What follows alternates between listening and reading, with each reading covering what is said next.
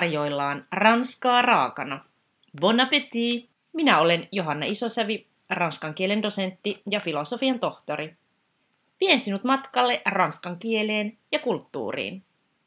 Allez, c'est parti! Tämä on Ranskaa raakana podcastin sadas jakso, ja itse asiassa sadannen jakson vieraaksi sopii erinomaisen hyvin Annastina Heikkilä, joka oli aikoinaan tämän podcastini ensimmäinen ulkopuolinen vieras. Ennen häntä olin tehnyt vain omia jaksojani. Ja Annastiina vieraili jaksossa 19 kertomassa tietokirjastaan Bibistä Purkiniin totuuksia Ranskatarmyytin takaa. Ja olenpa haastatellut Annastiinaa toisenkin kerran vuoden 2019 kirjamessuilla, joiden teemamaa oli Ranska. Ja Annastiina kertoi jaksossa 37 toisesta tietokirjastaan nimeltä Miksi Ranska raivoa. Eli nyt olisi kyseessä Annastina Heikkilän kolmas vierailu Ranskaraakan podcastissa ja tänään puhutaan hänen esikoisromaanistaan. Romaani Vapaus valita kohtalonsa ilmestyi tänä vuonna 2022 VSOYn kustantamana. Lämpimästi tervetuloa jälleen Ranskaa raakana podcastin vieraaksi Annastina Heikkilä. Kiitos paljon. Tämä on kunnia olla sadannen jakson vieraana. No niinpä niin, juhlajakso suorastaan. Kahden tietokirjan jälkeen romaani. Mitäs tässä näin kävi Anna-Stiina? Miksi halusit ryhtyä kirjoittamaan fiktiota? Oliko se kenties ollut jo pitkään mielessäsi?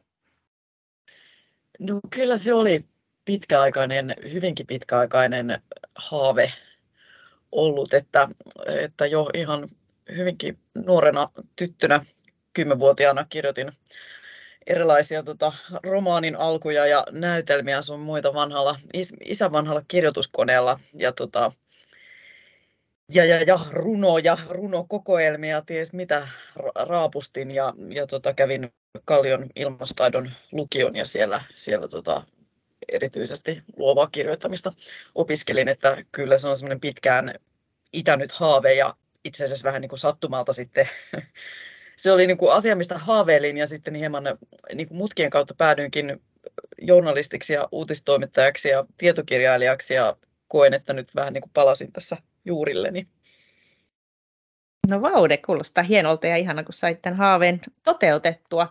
Sinähän et ole ainoa, joka on loikannut faktasta fiktion puolelle. Esimerkiksi Rikka-Maria Ruusenberg, joka on ollut myös useasti ahkerana Ranskan raakana podcastin vieraana, niin viimeksi hän kertoi jaksossa 84 esikoisromanistaan Ninon rakkauden mestari.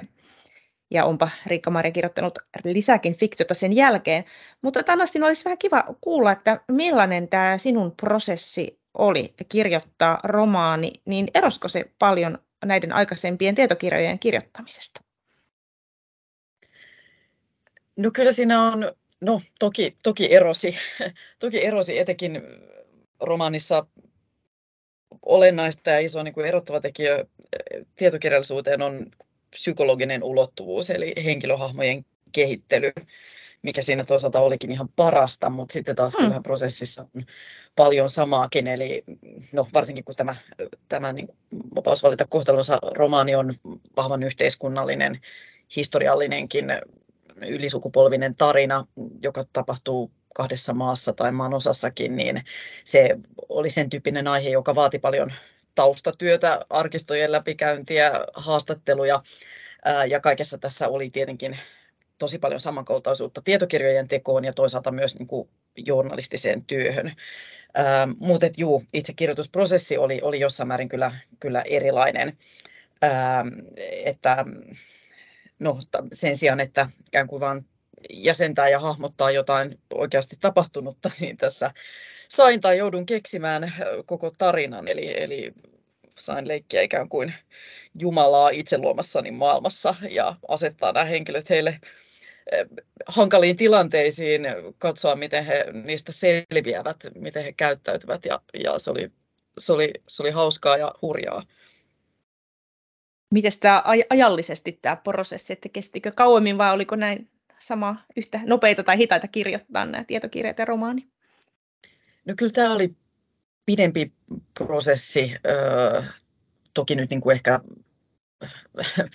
verrattain niin kuin tiiviisti tämänkin rykäsin, mutta sanotaan, että noin niin kuin kaksi, kaksi vuotta ehkä tätä romaania kirjoitin, kun taas sit tietokirjat, ne on ollut semmoisia niin vuoden, vuoden projekteja, että kyllähän tietokirja on tietyllä tavalla niin kuin suoraviivaisempi ää, prosessi, että romaani ja tämäkin oli aika siis rutistus tämä oma, siis mulla kerta kaikkiaan mennessä jossain vaiheessa aika loppua kesken, tein ihan siis ympäri, kirjoitin aivan, aivan niin kuin ympäri vuorokautisesti ja toisaalta pidän tällaisesta aika niin kuin intensiivisestä työskentelystä, että esikoisromaaneihin tyypillisesti saatetaan käyttää paljon enemmänkin aikaa kuin kaksi vuotta, että tämä oli niin kuin silleen verrattain nopeaa, mutta hirveästi että missään tapauksessa niin kuin vuodessa tämä ei olisi onnistunut.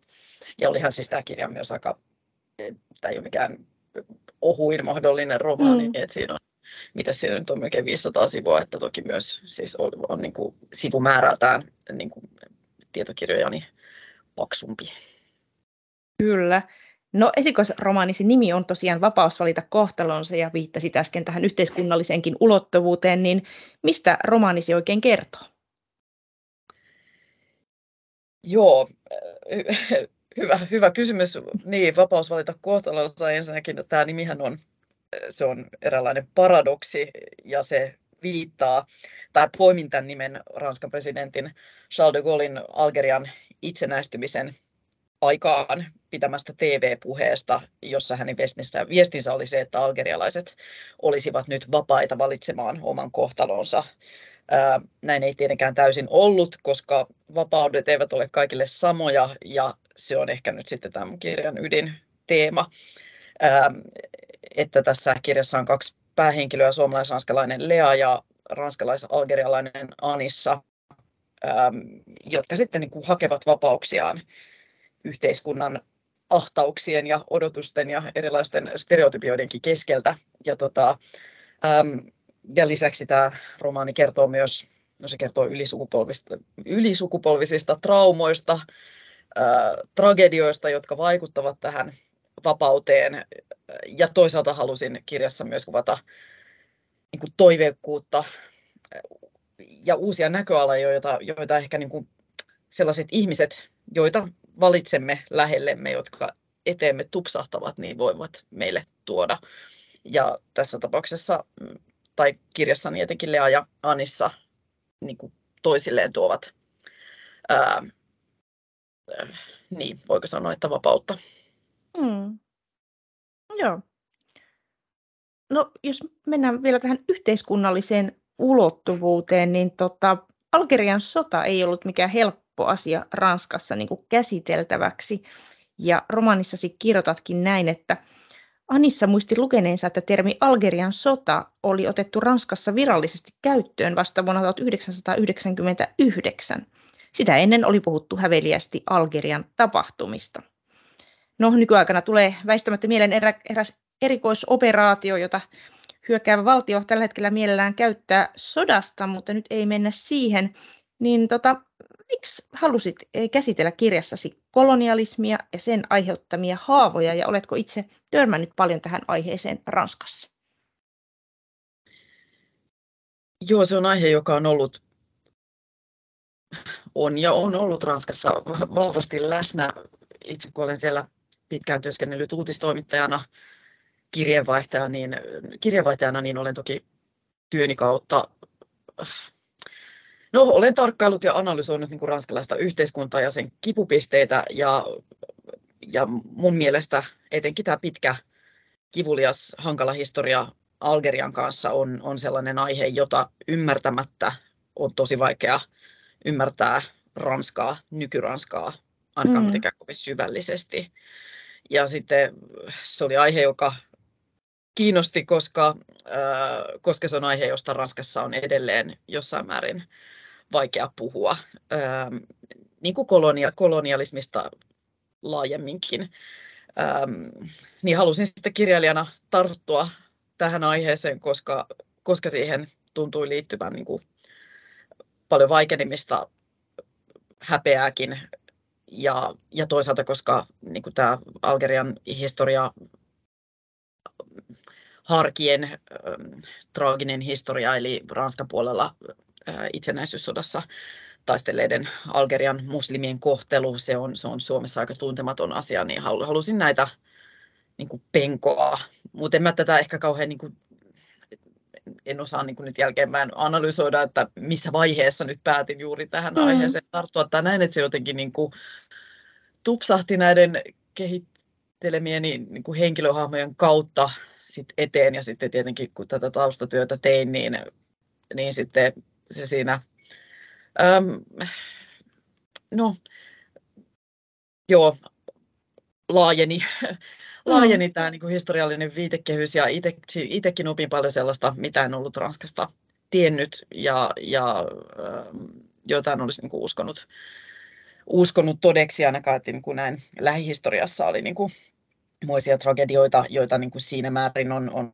sitten niin kuin Ranskassa, ähm, tai jotka, joista on ollut niinkin vaikea puhua, niin sitten koin, että tähän oli pakko tarttua.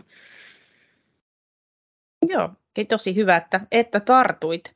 No jos puhutaan vähän tästä romaanin toisesta päähenkilöstä, joka on yliopisto-opiskelija Lea, puoliksi ranskalainen, puoliksi suomalainen, niin kirjassa tulee välillä esiin ulkopuolisuuden tunteita ja kirjoitat esimerkiksi näin, että täällä luentosalissa Lea ei olisi rohjennut pyytää puheenvuoroa. Se olisi vaatinut omien näkökantojen kaunopuheista perustelua ja julkisen arvostelun kohteeksi alistumista. Hän puhui toki sujuvaa ranskaa, olihan se ollut Suomessakin kotikieli isän kanssa, mutta hänen puheestaan puuttui parisilainen hienostuneisuus. Ulkomaalaisuus tai ulkopuolisuus ilmeni aavistuksen liian hitaasta puherytmistä, ajoittain töksäyttelevästä ääntämisestä ja turhan yleisranskalaisista sanavalinnoista. Suoranaisia kieliopivirheitä hän teki vain harvoin. Lea kirjoitti sähköpostit ja esseet vastaukset huolella, käytti niihin suorastaan naurettavan paljon aikaa. Hän piti huolta aksenteista, taivutusmuodoista, kohteleisuuden oikeasta asteesta ja lauseiden kaunista rytmistä ja tunsi suurta tyytyväisyyttä pystyessään hallitsemaan sitä kaikkea. Anna-Stina, onko sinulla itselläsi ollut tämän tyyppisiä ulkopuolisuuden kokemuksia, kun olet paljon viettänyt aikaa suomalaisena Ranskassa? No kyllä niin kuin voin tunnistaa näitä Lean, mm. Lean keloja. Että eihän Ranska ole mikään helppo kulttuuri päästä sisään. Ei, ei varmasti helpoimmasta päästä. Ja, ja kieli ja tapakulttuuri pitää hallita tosi hyvin, jos mieli työskennellä Ranskassa. Ää, nyansseilla on, on iso merkitys, vaikka toki ulkomaalaiselle annetaan niin kuin asioita myös anteeksi onneksi. Ähm, no, niin kuin oma roolini siellä on ollut ehkä vähän erilainen kuin Lealla äh, kirjan henkilöllä, koska mä olen työskennellyt kirjeenvaihtajana ja sitä kautta niin kuin eräänlaisena ulkopuolisena tarkkailijana ja halunnut myös vaalia sitä mm. ulkopuolisuuttani ja niin kuin suomalaisuuttanikin, koska se on se vinkkeli, mistä olen sitten Ranskasta raportoinut. Ähm, mutta että joo, on, on niin kuin, no Ranskalla Ranskahan myös vähän pidetään semmoisena niin kuin mystisenä, vaikeana, niin kuin monimutkaisena maana ja joskus tähän liittyy niin kuin turhaa mystifiointia mielestäni myös, mm. mutta onhan se totta, että, että niin kuin Ranskan, ähm, äh, Ranskan kielen hyvä hallinta vaatii ihan todella paljon vaivaa ja aikaa. Mm. Ja, tota, ähm, ja, ja, ja ja että ranskalaiset on, on niin tästä kielestä ja kulttuurista niin kuin ylpeitä ja tarkkoja. Mm, mm. Kyllä. Monin paikoin romanissa käy ilmi myös kulttuurieroja suomalaisten ja ranskalaisten välillä. Esimerkiksi luen, luen pienen otteen. Professori hymyili isällisesti. On silti tärkeää ymmärtää Voltairen rooli Ranskan suuren vallankumouksen moottorina.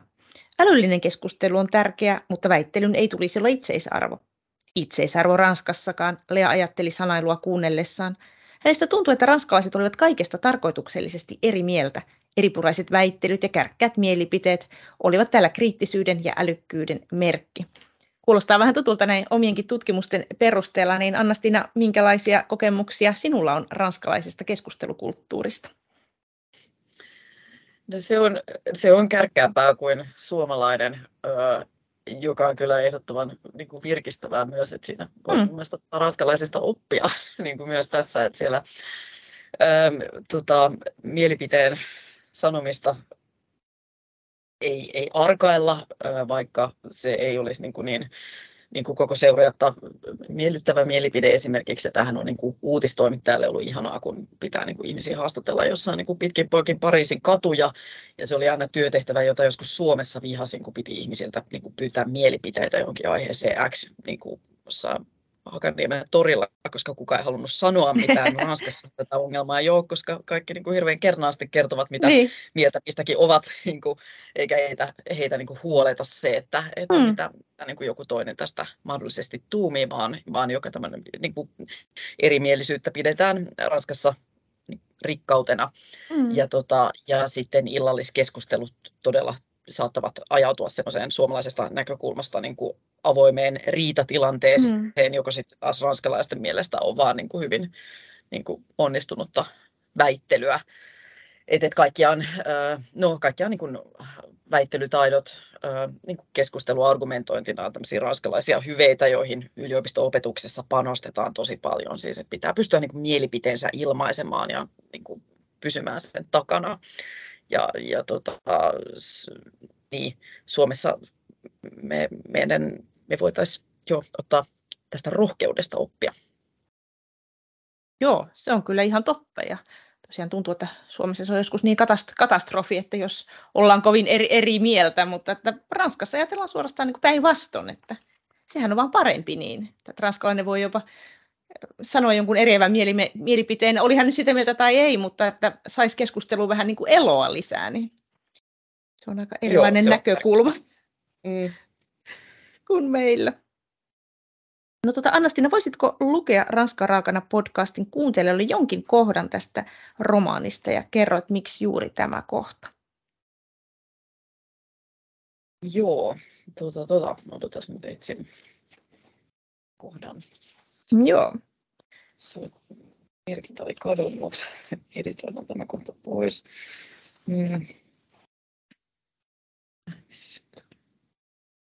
Joo, se on aina kiva, kun kirjail- kuulla kirjailijan itsensä lukemana. Podcastit sopii Joo. siihen tosi kivasti. Saat omalla äänellä lukea meille. Osa, kuinka tota, pitkä kohta, voiko tämä olla niin kuin sivun tai näin? Joo, kyllä Joo. ihan sopii yes. oikein hyvin. Joo, tämä on nyt tämmöinen si- sivun pätkä. Noin. Yes, eli no, tämä on kirjan loppupuolelta. Mm-hmm. Ja, ja tässä on ehkä, valitsin tämän, koska tässä on niin kuin, näitä kirjan te- teemoja tulee tässä, tässä esiin. Joo. Ilta oli pimentynyt eikä kuuta enää näkynyt pilvien takaa. Lea kääntyi jalkakäytävälle, ohitti evästaukoa pitävän taksikuskin ja väisti vastaan tulevaa nuorta miestä, joka kantoi laukussa isoa soitinta, ehkä selloa. Hän kietoi takkia tiiviimmin ympärilleen ja käveli ohi korkean renesanssityylisen rakennuksen, joka oli varmaankin muinoin ollut jonkun kuninkaallisen tai muun merkkihenkilön asunto, mutta toimi nykyään kunnallisena päiväkotina. Koristeellisen oven yläpuolelle oli kiinnitetty Ranskan tasavallan tunnus. Liberté, égalité, fraternité. Hetken mielijohteesta Lea otti kauniista talosta valokuvan. Hän pyöritteli samalla mielessään tunnuslauseen viimeistä sanaa.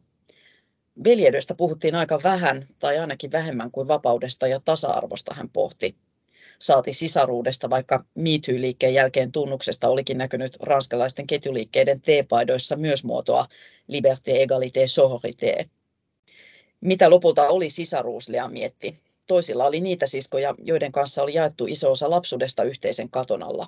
Sitten oli sellaisia siskoja, yhtä tärkeitä tai tärkeämpiäkin, jotka ilmaantuivat elämään vasta myöhemmin ja joskus hyvin yllättäen. Kai sisaruus nivoi yhteen ja sai puolustamaan toista, hän ajatteli ja tunsi piston sydämessään. No, Rafael oli valinnut Emmanuelin, vaikka olisi vapauden ja tasa-arvon puolesta taistelu ollut kieltämättä uljaampaa. Tuollainen solidaarisuus oli tavallaan kuitenkin jaloa. Tai sitten Rafael ei ollut tosipaikan tulle valmis toimimaan. Se todisti oikeaksi Anissa väitteen siitä, ettei Rafael sittenkään kannattanut vapautta ja tasa-arvoa kaikille, vaan ensisijaisesti omalle veljeskunnalleen. Ja kuinka vapaa Rafael itsekään siinä tapauksessa oli.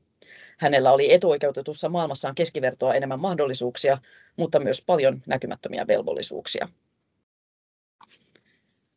Kiitoksia, Anna-Stiina. Olisiko sinulla jotain neuvoja tietokirjailijoille, jotka haaveilevat siirtymisestä fiktion puolelle, että kannattaako kannattaako se ja kannattaako siihen rohkaistua? Niin sanoisin, että kannattaa unelmista, kannattaa pitää kiinni ja, ja kirjoittaa vaan. Hmm. toki toki niin kuin fiktion kirjoittaminen se on, tai julkaistuksi saaminen on, on vaikeaa, eli, eli sinnikkyyttä tarvitaan, mutta, mutta, mutta kaikista tärkeintä mun mielestä on, että on jotain sanottavaa, että on joku mm. tarina, joka pitää kertoa, tai jonkun henkilön tarina, joka on suorastaan pakko kertoa. Ja sitten antaisi ehkä niin, neuvoksi, että sitten kannattaa vaan niin kirjoittaa säännöllisesti ää, olettamatta, että paperille tulisi erityisen valmista tekstiä, vaan mm. Kirjoittaminen, etenkin fiktion kirjoittaminen, on, se on niin kuin vaan loputonta muokkaamista, oman mm. tekstin editoimista niin kuin uudestaan ja uudestaan ja uudestaan, ja kaikkein eniten aikaa vie se oman äänen löytäminen, mutta sitten kun se löytyy, niin sitten kirjoittamisesta tulee tosi nautinnollista parhaimmillaan ihania vinkkejä. Saako tämä romaani Vapaus valita kohtalonsa jatkoa vai mitä olet tällä hetkellä kirjoittamassa? No tämä romaani ähm, ei, ei saa mitään suoraa jatkoa, vaikka mm. kyllä Leon ja Anissan tarinalle sitä, sitäkin toki vähän toivottiin tai on, on mm. olen sellaisia toiveita kuullut, mutta, mutta kirjoitan kyllä toista, toista romaania tällä hetkellä. Sekin sijoittuu Ranskaan, mutta mutta ei ole siis suoraa jatkoa tälle, tälle tarinalle, vaan ihan erillinen, erillinen kirjansa. Milloinka me saamme sitä lukea? no, tota, no alustavasti on, on niin kuin ollut, ollut nyt tarkoituksena, että se olisi se julkaistaisi vuonna 2024. Joo. Eli, eli niin kuin puolentoista vuoden päästä mutta katsotaan, katsotaan. No niin, että vähän on vielä kirjoittamista siinä. Joo, kyllä. No sinut tunnetaan tosiaan uutistoimittajana ja sieltä Pariisista olet paljon raportoinut, niin teetkö edelleen niitäkin hommia vai keskitytkö nyt enemmän tähän kirjoittamiseen ja nimenomaan luovaan kirjoittamiseen? No, kyllä mä nyt ajattelin tänä syksynä keskittyä, kun nyt on siellä pressavaalit taputeltu mm. ja, ja parlamenttivaalit taputeltu, niin nyt keskittyä taas niin kuin luovaan kirjoittamiseen ja, ja niin kuin muihin nyt sit vähän niin kuin muun, muun tyyppisiin toimittajan hommiin, mm. että ehkä tässä vähitellen on niin kuin uutismaailmaan ottanut, ottanut vähän etäisyyttä, että, että Joo. olen nykyään niin kuin vapaa kirjailija ja vapaa toimittaja ja, ja sitten ää, toisaalta koen, että ne maailmat myös tukee toisiaan ja ihan pelkällä fiktiolla ei kyllä elää. Mm. pitäisi olla niin kuin todella, pitäisi olla, olla joku mega bestseller, että siinä on ihan, ihan hyvä, että on, on ikään kuin, niin kuin useita, useita rautoja tulessa koko ajan ja, ja, tota, ja se on myös niin kuin, fiktiokirjoittaminen on ihanaa, mutta myös siis aika, aika niin kuin mehut vievää, että, että sikäli mm. ihan kiva niin kuin välillä myös tehdä sit jotain niin kuin vähän lyhyempiä lyhyempiä kirjallisia tai, tai muita projekteja. Joo, se on kyllä ihan ymmär- ymmärrettävää. Ratkaa raakana podcastin kuuntelija, jos et ole vielä lukenut Anna-Stiina Heikkilän esikoisromaania Vapaus valita kohtalonsa, niin kannattaa se tehdä.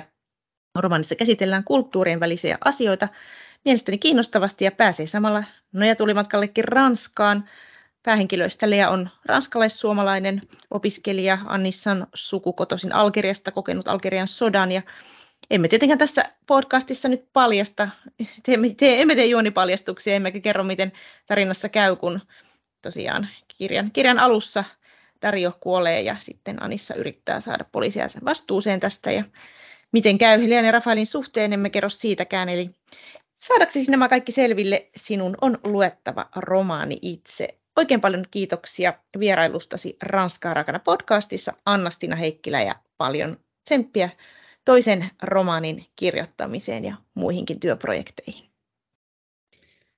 Kiitos Johanna ja kiitos kun kutsuit minut vieraaksi tähän juhlajaksoon. Voit lukea lisää kielen ja kulttuurin ilmiöistä blogistani johanna.isosavi.com.